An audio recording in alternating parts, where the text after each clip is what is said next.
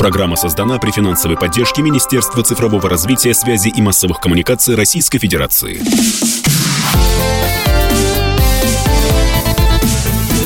Доброволец. Здравствуйте, дорогие друзья! В эфире радио «Комсомольская правда». Как обычно в это время программа «Доброволец». И как здорово начинать день, день выходной с хороших новостей, с хороших людей. У нас потрясающие девушки в гостях, основатели благотворительного фонда «Спина Бифида» э, Инна Инюшкина. Инюшкина вот где-то я должен был ошибиться в ударении. И приемная мама ребенка, собственно, с таким диагнозом спина бифида Александра Соколовская. Доброе утро, здравствуйте, добро пожаловать. Фонд ваш уже довольно давно работает, но я уверен, что далеко не все в нашей стране а, знают, что же такое спина бифида. Рассказать, что такое спина бифида. Ну, конечно. Это врожденная патология спинного мозга, беременная женщина об этом может узнать, если диагностировать уже во время беременности на втором скрининге точно, примерно до 24 недели. Но часть детей не диагностируются, и они рождаются а, с рядом проблем. Это ортопедические проблемы, урологические проблемы, ну и еще некоторые проблемы со здоровьем. Но очень классно, что дети со спиной бифида, несмотря на то, что имеют врожденное нарушение спинного мозга, а, чаще всего имеют сохранный интеллект, они психологически, эмоционально сохранные. Они очень классные, они очень много болтают, очень эмпатичные.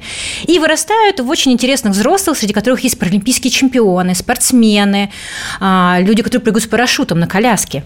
Ничего а, себе. Да, водят Слушайте, машину, рожают детей. Вот это всегда поражает, да, многие, ну, там, в кавычках, да, я беру слово, нормальные э, наши сограждане не решаются никогда в жизни, да, на это, а наши сограждане, ну, с такими как, тяжелыми заболеваниями, заболеваниями, бах, и преодолевают себя. Меня лично невероятно вдохновляют истории наших взрослых подопечных, взрослых людей на колясках, которые добиваются таких результатов, когда они занимаются биатлоном, горными лыжами. У нас есть девочка со спины бифида, кстати, она сирота в прошлом, но она первая ракетка по теннису в стране, то есть она паралимпийская чемпионка по теннису на колясках.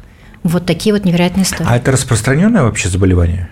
Это заболевание не так сильно распространено. В этом году мы внесли его в орфанные заболевания в нашей стране. То есть редкие. Да, это Орфанные редкое редкие. заболевание, да. И мы знаем примерно о полутора тысячах э, детях в стране со спиной бифида. Это разные регионы. А, да, это по всей стране. Казалось бы, их немного, но они есть. И до создания фонда они были вообще невидимками. Про них вообще никто не знал, и ну, никто и никогда не говорил. За, за каждым это, э, случаем это судьба человека его да, семьи, это целая история, есть. конечно. Да. Ну вот вы сказали, так немножко даже акцентируя внимание, что сирота, а, девочка, да, вот, которая стала чемпионкой по теннису, а, отказываются от таких детей? А, по статистике нашего фонда от каждого четвертого ребенка со спины бифида отказываются. Каждый четвертый ребенок имеет опыт сиротства, к сожалению.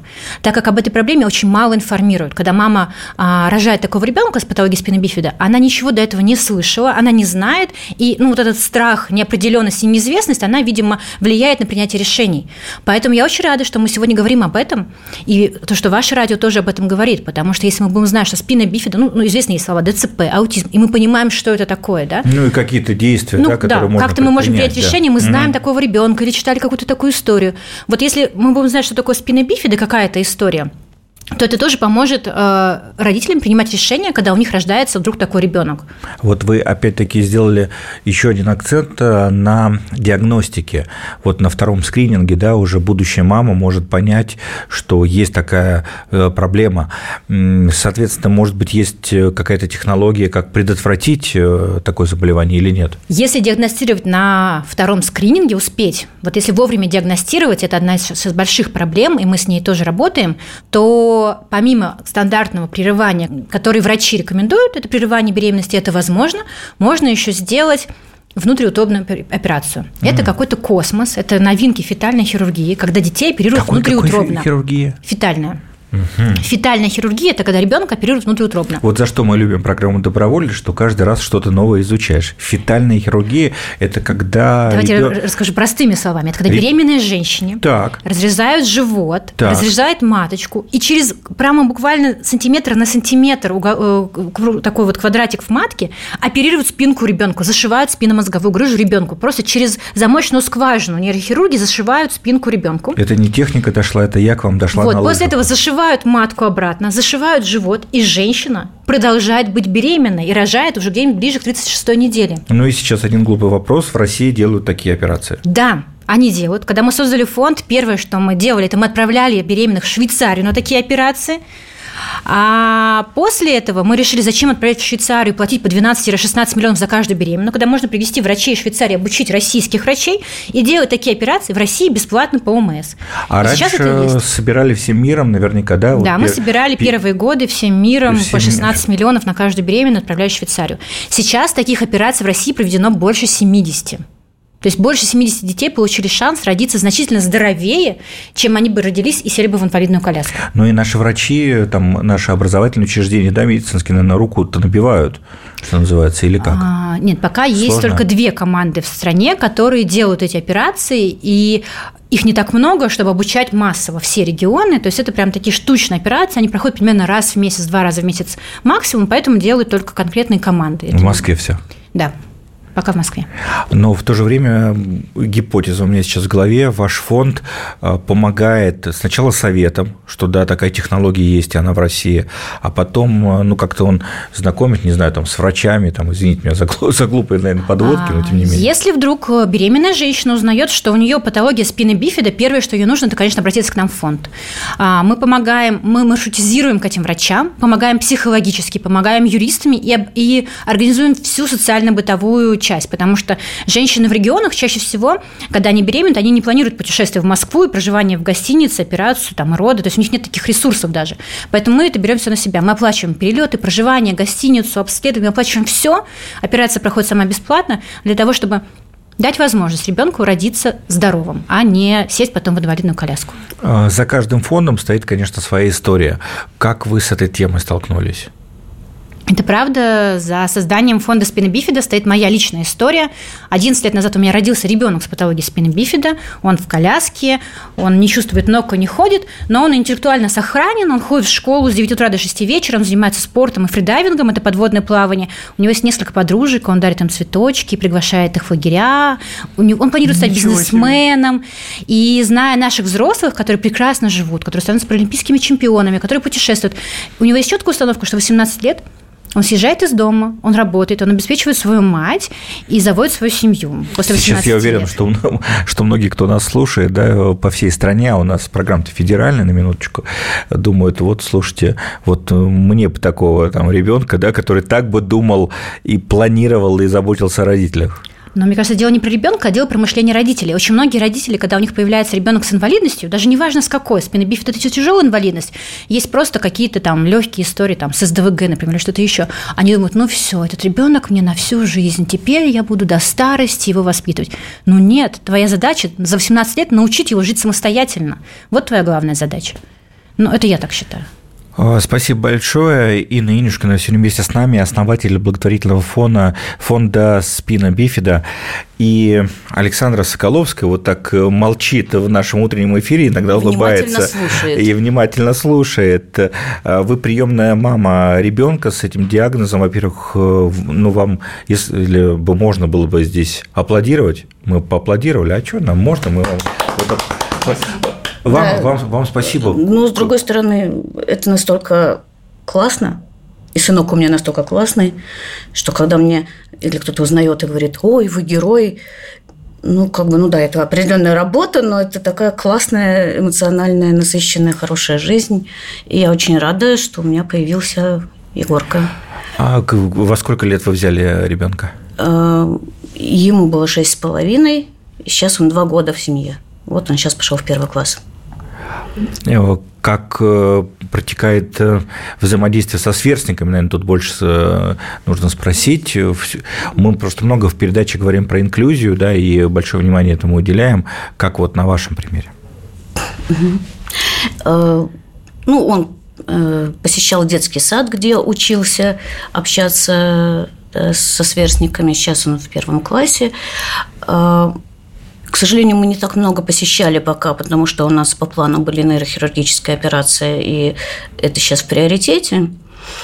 А, очень зависит от того, как родители а, объясняют своим детям что люди бывают разные. То есть есть детки, которые сами подходят, там обнимаются, здороваются, там, давай дружить, э, подходят из параллельных классов девчонки, с которыми он был в садике, тоже обнимают всегда Егор. Там. А есть детки, которые просто игнорируют, потому что им не объяснили ни учителя, ни родители, что это за неведомый значит, такой товарищ на колясочке. При этом у него самого, конечно, снижены э, способности к коммуникации пока. Э, дело в том, что как раз Егорка, он из тех, кого оставили в роддоме. Э, он ребенок благополучных родителей, но, к сожалению, у нас есть э, до сих пор такие традиции, что ну, мама может быть сама деморализована, да, и очень уставшая после родов. Никто не поддержал. И бывает, что врачи говорят, что государство справится лучше, зачем он, вот вы не справитесь, ему он никогда не будет там, там самостоятельным, он, он не жизнеспособен, например, да. И вот ребенок, которому наоборот нужно повышенное внимание, повышенная помощь, он ослаблен, он оказывается без помощи э, близкого я бы здесь добавила, что самое ужасное с детьми со спины бифида, что когда они попадают в детский дом, а, в отличие от обычных детей, 18 лет они не выпускаются на свободу и на волю. К сожалению, их переводят в психоневрологические интернаты, потому что они на колясках, и это самая Ну вот об этом поговорим сложность. во второй части нашей программы. Только все начинается, не переключайтесь. Доброволец. Программа создана при финансовой поддержке Министерства цифрового развития, связи и массовых коммуникаций Российской Федерации. Программа создана при финансовой поддержке Министерства цифрового развития, связи и массовых коммуникаций Российской Федерации.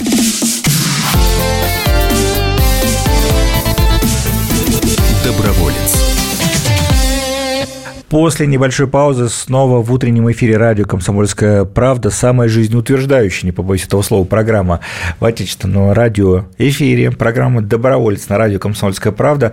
Программа о смысле жизни, о хороших людях и хороших делах, которые они совершают. А, в первой части программы мы узнали, что же такое спина бифида, а, и об этом нам рассказала Инна Инюшкина, это основатель благотворительного фонда, собственно, одноименного.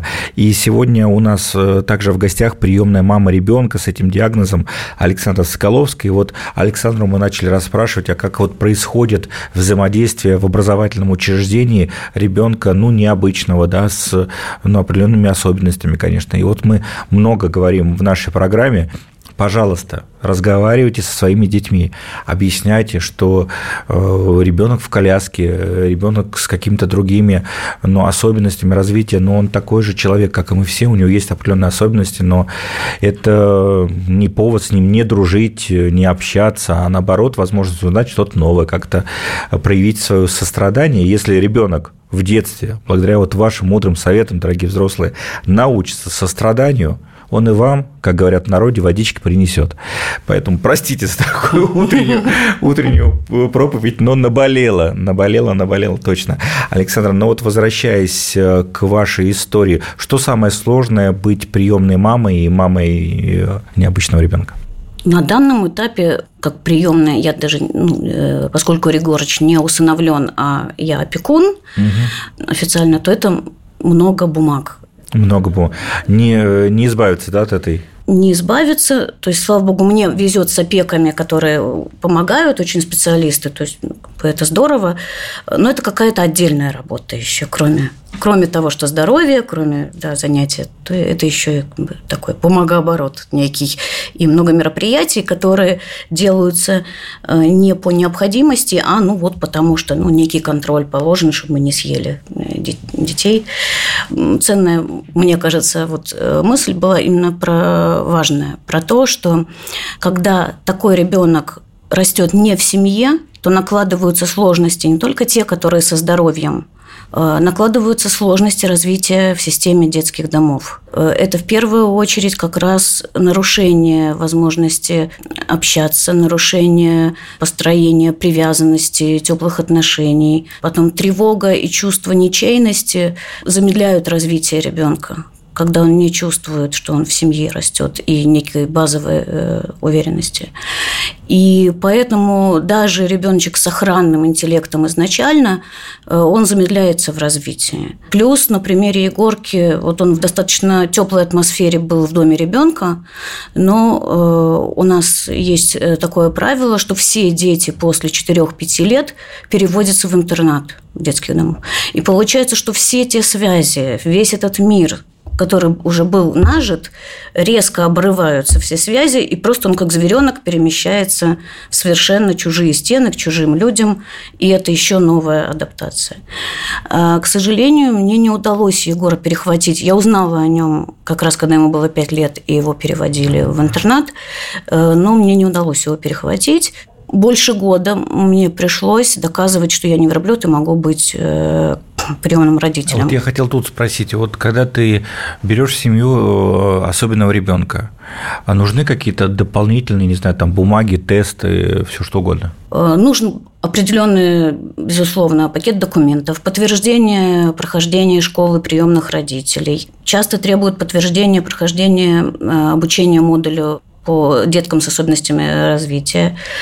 Э, и сейчас, э, да, требуется часто, по крайней мере, в Подмосковье э, требуется тестирование, и это отдельная история, потому что больше зла от этого тестирования, к сожалению, сейчас происходит. Я по профессии психиатр, психотерапевт, и никогда не думала, что от тестирования может быть какое-то зло, но я сама столкнулась с этим. Э, злоупотребляют. Злоупотребляют крайне неграмотно это тестирование построено, ну, как бы галочку поставить, да, и основная установка, чтобы не было возвратов, легче детей не отдавать приемным родителям. Поэтому Егор... Статистику не портить. Да, Егор провел в детском доме в интернате лишний год. Это год развития. Пока я билась, пересдавала тесты. Бред какой. Ну вот, да. И это было ощущение полного кавки. Александра год боролась за ребенка в инвалидной коляске, нужно понимать. И у нас в фонде есть десятки таких кандидатов, которые очень хотят взять ребенка с пятой группы здоровья, ну, ребенка с инвалидностью. Да, да, они прошли ШПР, они прошли, собрали все документы, но по каким-то причинам им не выдают такого ребенка. ШПР, школа это школа приемного да, родителя. Да. Да. И мы вместе с юристами нашего фонда, с кандидатом в приемный родитель боремся за этого ребенка и боремся с системой, иногда даже судимся с опекой, чтобы такого ребенка прямо вот забрать у системы. Одно из требований, которое не упомянула Александра, очень интересно. Это если ты берешь ребенка на инвалидной коляске, то должна быть отдельная комната у тебя дома для такого ребенка. При этом то, что ребенок в интернате может жить в комнате на 20 человек, никого не интересует. То, что твои личные дети могут жить в пятером, например, в одной комнате, ну или вдвоем, и это тоже норма. Но если ты берешь под опеку ребенка на коляске, у тебя должна быть отдельная комната для него. Вот это такое требование. Ну, вот ваш фонд много уделяет э, внимания не только конкретной помощи, а изменению самой системы. Неужели у нас там нет, я не знаю, там депутатов, э, каких-то там людей адекватных в разных органах э, власти, которые на эту проблему могли бы повлиять. О, спасибо вам большое. Это отличная идея. Мы вносим изменения в законодательство, но вот про это изменение почему-то мы не думали, что мы можем это изменить. Это, кстати, интересная идея, надо подумать. Ну да, если что, у нас тут много разных депутатов, общественная палата у нас э, в помощь, поэтому, правда, имейте в виду, мы тут не только рассказываем россиянам о том, какие есть фонды, но действительно стараемся, насколько мы можем, там помогать в конкретных ситуациях, а это тем более ситуация, которая волнует очень многих-многих, и действительно странно, что наше государство, да, и так э, много внимания и сил уделяя детям, да, вот эту ситуацию обходит, ну, просто, наверное, еще тот, кто нужно, об этом еще не услышал. Но ничего, напомним. А вот я в целом хотел э, спросить, э, вот насколько велики перемены, может быть, состоянии здоровья ребенка, когда он попадает в семью? Вот это видно, это заметно, что э, ребенок отличается от ребенка в специальном учреждении. Очень заметно.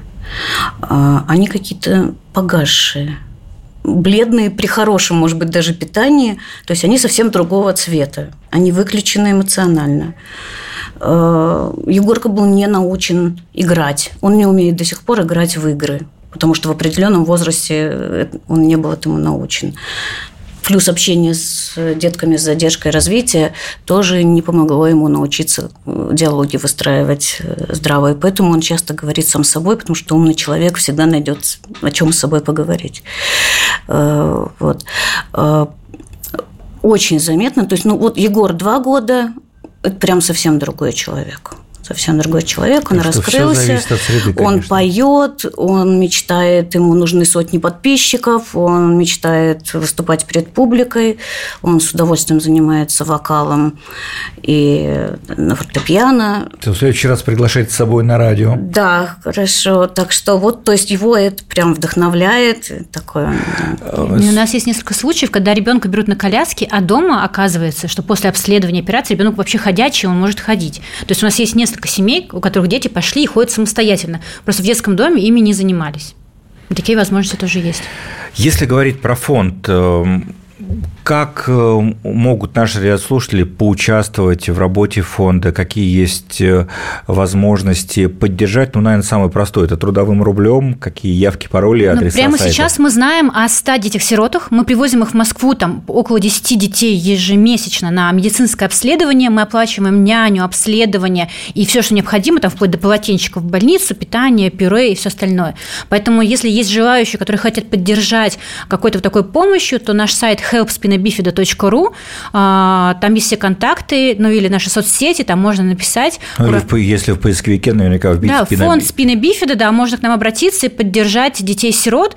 Вот, и, ну и в том числе, если вдруг нас слушают кандидаты, которые думают о том, чтобы взять ребенка а, сироту под опеку, то у нас есть эта база, мы можем рассказать о детях, показать, какие у нас, ну, каких ну, детях и, мы знаем. И, наверное, подготовить, да, и познакомить с такими замечательными людьми, как да, Александра, и у нас, да. И, и у нас даже есть школа приемных родителей для детей со спиной бифида, для родителей со спиной бифида. То есть отдельная школа. обучающие программы. И юристы. Если вам не дают ребенка, вдруг у нас есть юристы, психологическая помощь. То есть у нас есть ну, почти вся инфраструктура, чтобы поддержать кандидата на пути к усыновлению. А вот есть какие-то волонтерские вакансии, как это называется, там, не знаю, вот приехал э, ребенок, там, может быть, с родителями из далекого города в Москву, там, подвести на автомобиле, вот какие-то такие, пофотографировать Самая что-то. частая волонтерская вакансия – это когда мы привозим ребенка в Москву, нам нужно на 5 дней, чтобы няня полежала с ребенком в больнице, иначе мы платим прям очень дорого. Если кто-то чувствует себе, что я пять дней могу провести с чужим ребенком, с ребенком с особенностями в больнице, пока его будут лечить, это вообще была бы грандиозная просто помощь и поддержка. Вот. Но если вы видите какую-то другую поддержку и помощь, самое простое – это зайти к нам на соцсети, найти пост про ребенка-сироту и перепостить его, чтобы кто-то еще увидел про этого ребенка, и, возможно, его встретит будущая мама. И это тоже помощь. Спасибо огромное. Ну, не, не знаю, как вас, дорогие радиослушатели, меня вот прям буквально зарядили сейчас какой-то энергией. Наши потрясающие гости, и хоть мы говорим про очень сложную тему, про очень-очень сложную тему. Но вот ты встречаешь таких э, светлых людей, и э, сердце наполняется каким-то теплом, и здорово, что в нашей стране такие люди есть, их много, и присоединяйтесь, пусть их станет еще больше. Программа «Доброволец» в утреннем эфире радио «Комсомольская правда». Хорошего вам дня. В студии был Вадим Ковалев, а у нас в гостях была основательница благотворительного фонда «Спина Бифида» Инна Инюшкина и приемная мама ребенка со спины Бифида Александра Соколовская. Хорошего дня, берегите себя и до встречи в следующие выходные. Доброволец.